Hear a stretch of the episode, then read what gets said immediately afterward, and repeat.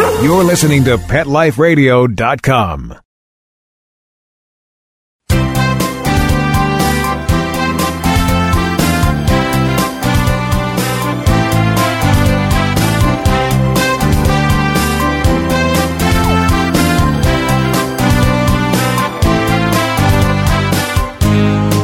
And good morning or good afternoon to all of you out there. You are here live with Dr. Jeff Werber with you for the next, oh, 30 minutes or so here on Pet Life Radio's only live show called Ask the Vets with Dr. Jeff. And we're here for you, and therefore we want to hear for you. Haha, play on words. 877 385 8882 is the way to get a hold of me. Once again, 877 385 8882. Pick up the phone, give a call. We can talk about anything. I have an agenda. I always have an agenda, but would love to hear from you. We can always change my agenda with things I want to talk about. We did get an email, so we're going to talk about that. We're going to answer that uh, in a little bit. But uh, first, I want to thank our sponsors, ProSense Pet Products and Kong, for being good to, to us and keep us here alive on the show. And of course, our wonderful producer, Mark Winter. So I want to talk about something, and I was not planning on doing this. As a matter of fact, if you were with us last week, we talked about having Dr. Heather Loenser, a guest who is now with the American Animal Hospital Association. We've had her on before. She is great. Anyway, she is traveling. She's out of the country, actually. So she is going to be with us next week. Make sure to tune in next week. They'll get to talk to me and Heather. We're going to talk a little bit about Halloween. Yes, fun, but potentially dangerous. So uh, that's important. Now, what I really hadn't planned on talking about, because if you asked me about a week ago, even here in Southern California, where it's you know, typically pretty beautiful all year round, I would have said, I would have mentioned that the heat, the hot weather, the problems, the dangers have finally passed. Here we are, mid October, and we're approaching, I mean, we're truly into fall, into autumn uh, not too far from winter. And this, these are things that we would, if anything, I'd be starting to talk to you about cold weather hazards and tips to keep your pets safe during cold weather. Didn't think for a second that yesterday alone at my hospital, one I saw last night on emergency, the other one came in during the day, saw my associate, two cases of heat stroke. It's been over 100 degrees here in Los Angeles. And one dog is a very old Sheltie the owner was just gone, had the dog in the backyard, in the shade, with water. I mean, all the good things to do. And she came home, the dog was flat out and brought it in, ran it in. Temperature 108 degrees. Now you have to know that is the highest temp that I've ever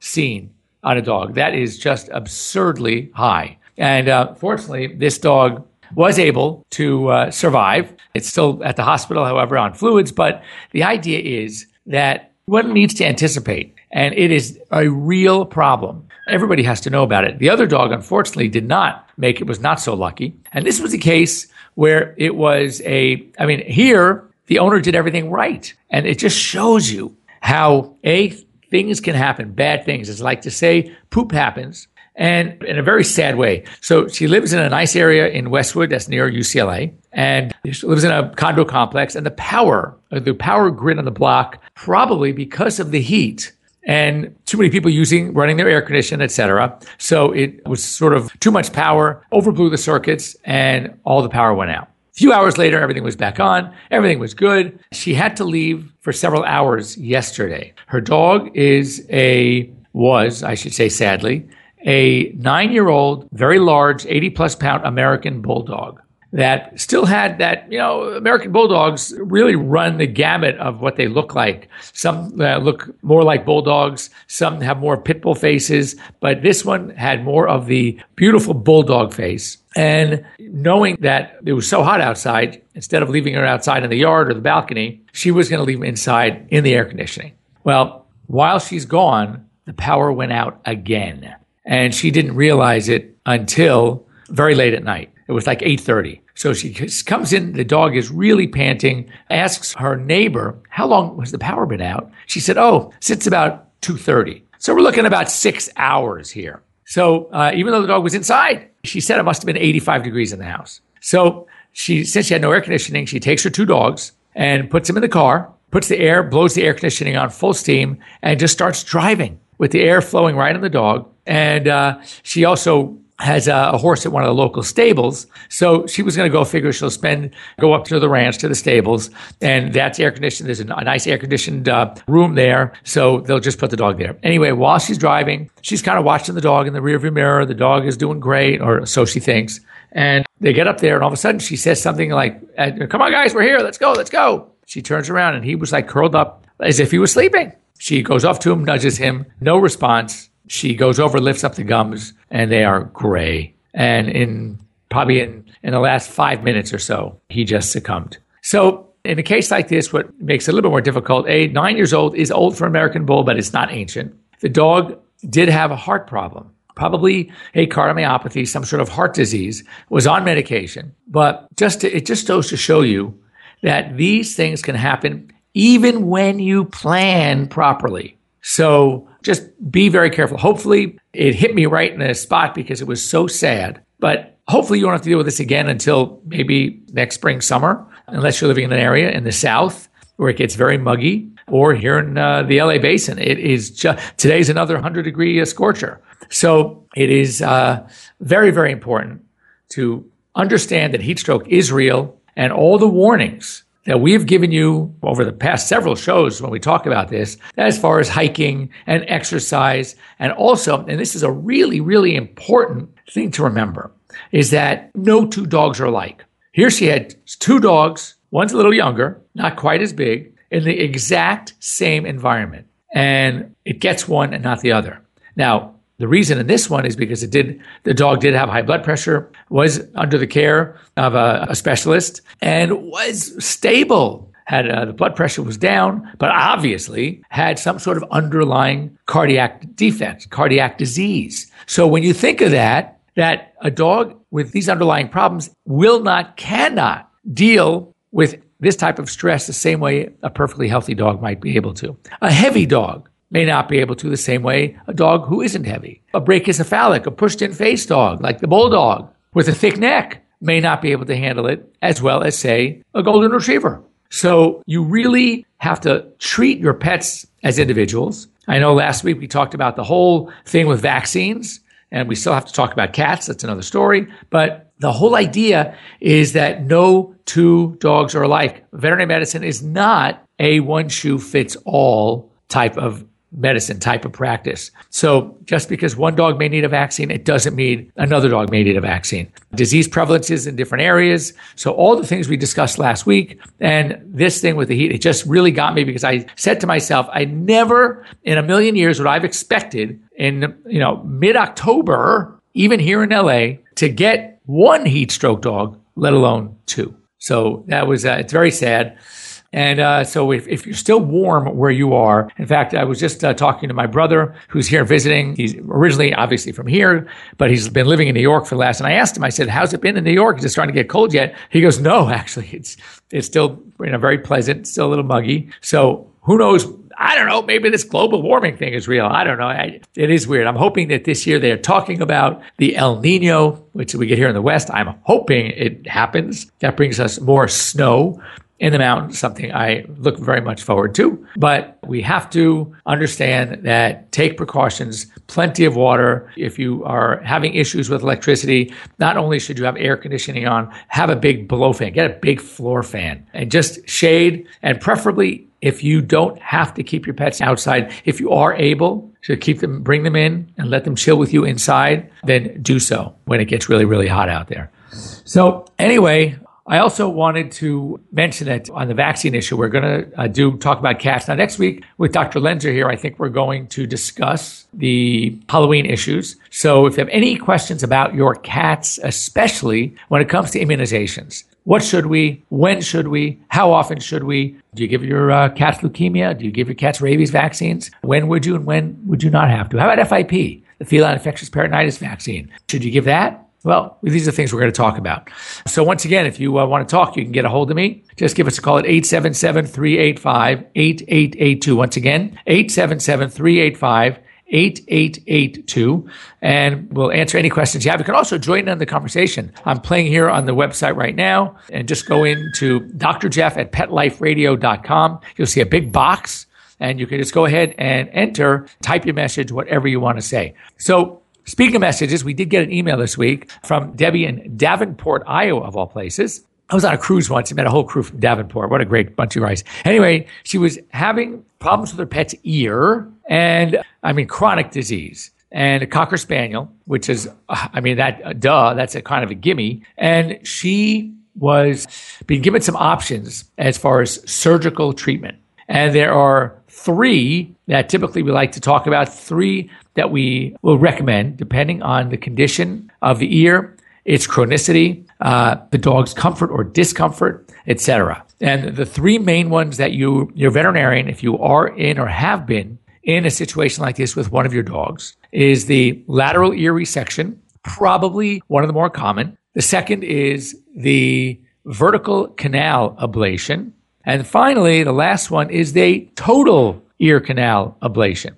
And that obviously is reserved, A, typically done by a board certified surgeon. Even the vertical canal ablation often is. I do that one myself. And the lateral ear resection, most general practitioner veterinarians can do that. So again, we're going to take a very, very brief break. And when we come back, we're going to talk about the LER, the lateral ear resection, the vertical canal ablation versus the total canal ablation and give you all the details, the when, the what's, the whys, the hows, etc. So don't go away. We'll be right back here live on Pet Life Radio's Ask the Vets with Dr. Jeff. We'll be right back right after these messages. Stay tuned. I'm home. My hair looks cute. Now what?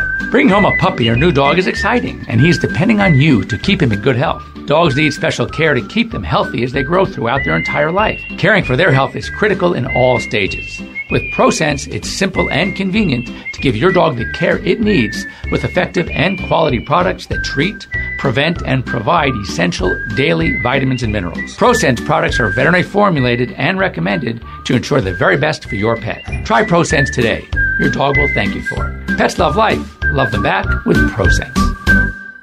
Do you know that moment when your dirty dog's about to jump in your nice, clean car? You can avoid all the cleanup and mess with a 4K9C cover. 4Knines makes heavy duty seat covers and cargo liners that will blend seamlessly with the interior of your vehicle. You can find us at 4knines.com. That's the number 4 K N I N E S.com or on Amazon.com. 4Knines makes nothing but the best for your best friend. Nature at its best is nature at its simplest. At Red Barn, we've kept it simple for 20 years by concentrating on single ingredient natural dog treats. Because Mother Nature's actually pretty good at this. Bones are just tasty bones. Meat treats are just nourishing meat. It's nature at its simplest. Look at the label. We want you to. Red Barn Natural Treats. Simply the best. Find it in your local pet specialty store.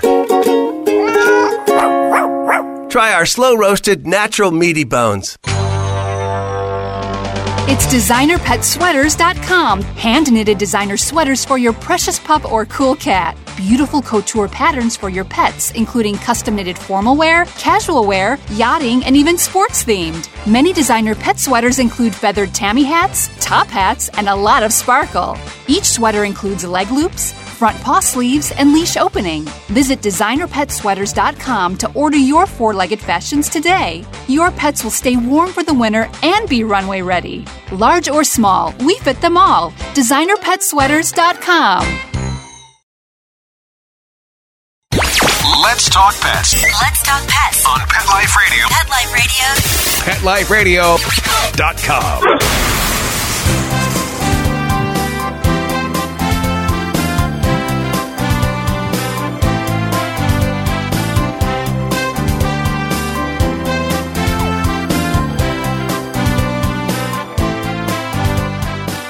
And you're back live here with Dr. Jeff Werber for you host of Ask the Vet with Dr. Jeff here on Pet Life Radio. And before the break, we started talking about ear problems, um, pretty much chronic ear problems. Uh, We'll see it in many, many breeds. Cocker Spaniels are one of the more notorious, but retrievers, dogs that love to get wet, first of all. And before we talk about some of the issues, let's talk about the problem with the dog anatomy. And that is that a dog's ear, when we have, let's talk about our ears. Our ears have a very short, what we call a short horizontal canal going from our ear on a straight shot into the eardrum. And that's it. So we typically, you know, again, be very careful if you're ever going to clean your ear with any, like a, a, swab, a cotton swab. As we know, all the experts tell us not to do that. Just you can let some good shower water run in there and it'll clean the ear out pretty well because we don't want to rupture, tear the tympanum. That's the eardrum. It is that vibrating of the stimulus into the tympanum that starts the, the vibration, which then sends the signals through the nerves in the middle ear and the inner ear to our brain. And uh, that's kind of how the vibrations from sound are picked up and we are able to decipher to determine what the sound, what is being said. Dogs and cats, interestingly, have a completely different anatomy in that they have a fairly long vertical canal that goes down and then makes a turn. It's not quite 90 degrees, but it's uh, about 120 degrees into a very short horizontal canal. And it is because of that anatomy and a ear flap, especially with the dogs that have floppy ears, that literally presents the problem, adds to a problem because you have now an environment where there is a dark, fairly deep, often moist environment, which is a perfect environment for infection, notably yeast infections. As a matter of fact, there seems to be a balance in the ear, the healthy ear, between the yeast and the bacteria. They're present often, but they kind of keep each other in check. When that balance is upset, it's usually going to favor the yeast. And that's why more infections that we see are we call yeast infections, Malassezia dermatitis, etc.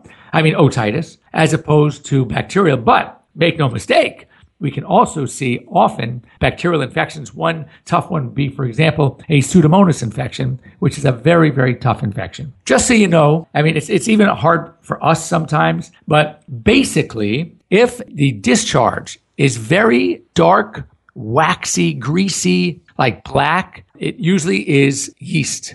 If it's more like brownish, gray, greenish, more like a purulent or pus type discharge, then you're going to think bacterial. Now, obviously, you often will get both. Most of the otitises that I see are actually mixed. They have a little bit of both. So just understand that in order to come up with a with an accurate diagnosis, it's going to be important to do what's called a cytology and often a culture and sensitivity, which is your veterinarian will put a swab in the ear, collect a sample, and have it evaluated. We'll grow it out on a medium. They will test the different antibiotics and go from there. Now, fortunately, most of the ear cases that we see are cleanable, are treatable. We send some medication home and you're good to go.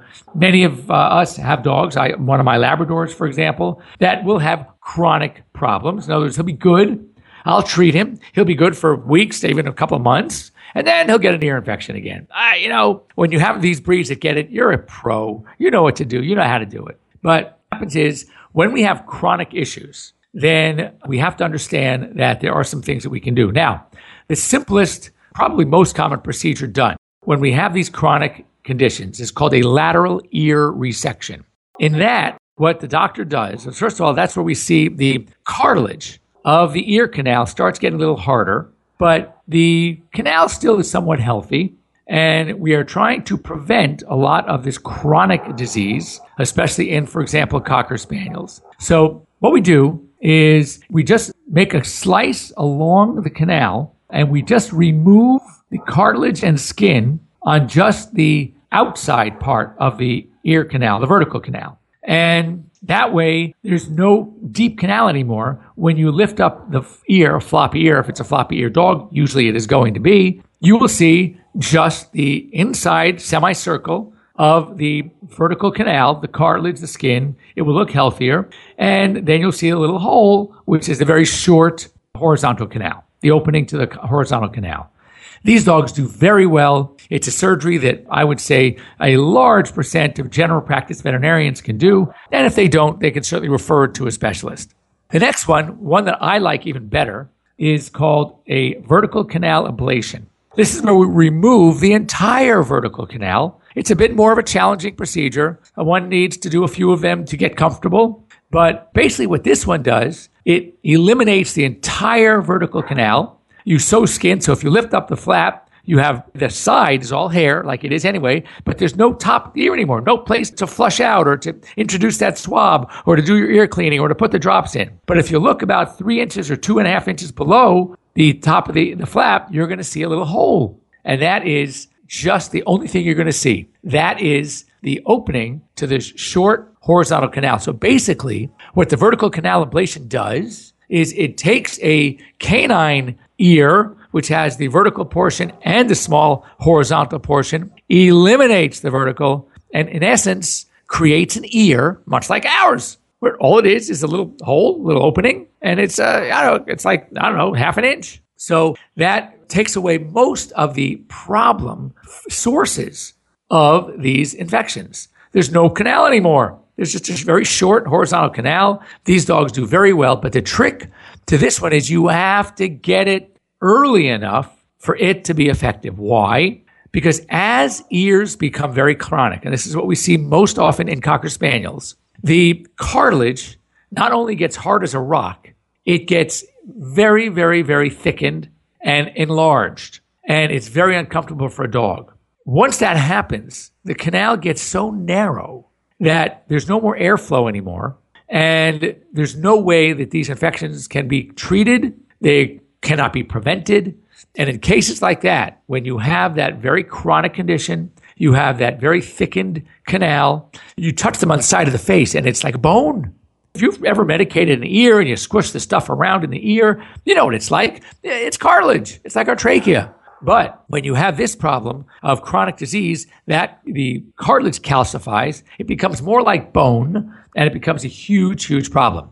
In these cases, the only treatment that's going to be effective is a complete, what we call a total ear ablation, canal ablation, going all the way down to what's called the bulla osteotomy. That is the actual bone on the very inside of the ear leading to the brain. And that's where often we see really bad infection. And I don't know of any surgeons personally that, that would do it a complete ablation without also going into the bulla. You need to go in there, you need to drain it, and it's called a bulla osteotomy, and that becomes part of the canal ablation. Now, of course, when you go into the ear, you remove the entire canal, you do the bulla osteotomy, you sew up everything. Now all you have is a cosmetic ear flap. There is no ear. So what does that do for your pet's hearing? Well, by definition, it's gone. So you have a dog who is comfortable as hell, but can't hear.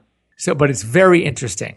Now, what is resting over that bulla, that portion of the brain that really gets all the last bits of vibration from the pre healthy tympanum, eardrum, is gone. But what I see and have found, and it's fascinating, is that with the right sound or the right vibration, the skin vibrates, and these dogs can often hear something and respond. Sometimes they are t- completely deaf. Don't don't ever get into a total ear canal ablation thinking that your dog will possibly hear again. No, don't think it. But it can happen. I've seen it happen, and it's amazing. Uh, it's hard to tell whether it's the vibrations, the heavy duty, like vibrations in the floor, what they're responding to, but they will respond. But let me let me give you my classic story of cocker spaniel with an ear canal ablation. I used to take care of this cocker spaniel that was a real son of a you know what. This dog was so mean you couldn't even get near it. And of course, when the ears are bad, we have to clean the ears. And when you're cleaning the ears, you got to get up to the face and the head. And this dog wanted to chew you apart. It was the nastiest cocker spaniel. I mean, anyone who has cockers knows, don't kid yourselves. Cockers can be a little tough sometimes, but this one, I think he read the Chow Chow book or the, I mean, he was nasty. So Anyway, because the ears were so bad and because we never really could care for them properly, they were only getting worse. We finally convinced mom to have the surgeon that I work with do a complete, a total ear canal ablation with osteotomy, bull osteotomy. Went to the procedure after the bulla. They put some drains in for a couple of days. All said and done, procedure over, dog heals. And guess what? This was the sweetest dog on the planet. This dog would lick your face. It just shows you how painful this poor dog was for so long and that's why he was such a nasty, aggressive dog. Once the, the surgery was done, He became a pussy cat. He would jump on your lap. He would lick. He would wag his little nub tail. It was the cutest thing ever. So don't underestimate your dog's ears. If they're having infections, make sure they're being cared for. Have your veterinarian do cultures, do cytology, find out the best way to treat it. If you continue to lose the battle, often these are secondary to allergy. One uh, allergy, especially that I see very often with ear chronic ear infections, is food allergy. So have your pet allergy tested or checked as well. Do uh, maybe a food elimination diet, but whatever it, it takes to get these ears under control because dogs with ear infections, especially chronic ear infections, don't kid yourself, are in pain. In fact, just uh, you know, very briefly, one of the ways that I know my old black lab Grover has a, a relapse because when I have him and I'm pretty, you know, rough and I'm petting it with him and I'm saying, "Oh, come here, Grover, you're so cute," and I'm rubbing his head, and when I do, and he lets out a little yelp, I right away I look under, I lift his ear flap, and sure enough, another infection. So uh, it is painful for these dogs. Anyway, thank you for joining me here on Pet Life Radio's Ask the Vets with Dr. Jeff. Tune in next week. Next week, 9 a.m. Uh, Pacific time, noon back east, uh, 10 and 11, whether you're Mountain Zone or Central. And we're going to have our special guest, Dr. Heather Loenser. She's been with us before, general practitioner who did a lot of emergency work, and now she is working with the American Animal Hospital Association, AHA. And we will talk a little bit about AHA next week and about Halloween when we have Dr. Loenser here with us. Thanks for tuning in. We'll catch you next week. Have a great week, everybody. Let's Talk Pets every week on demand, only on PetLifeRadio.com.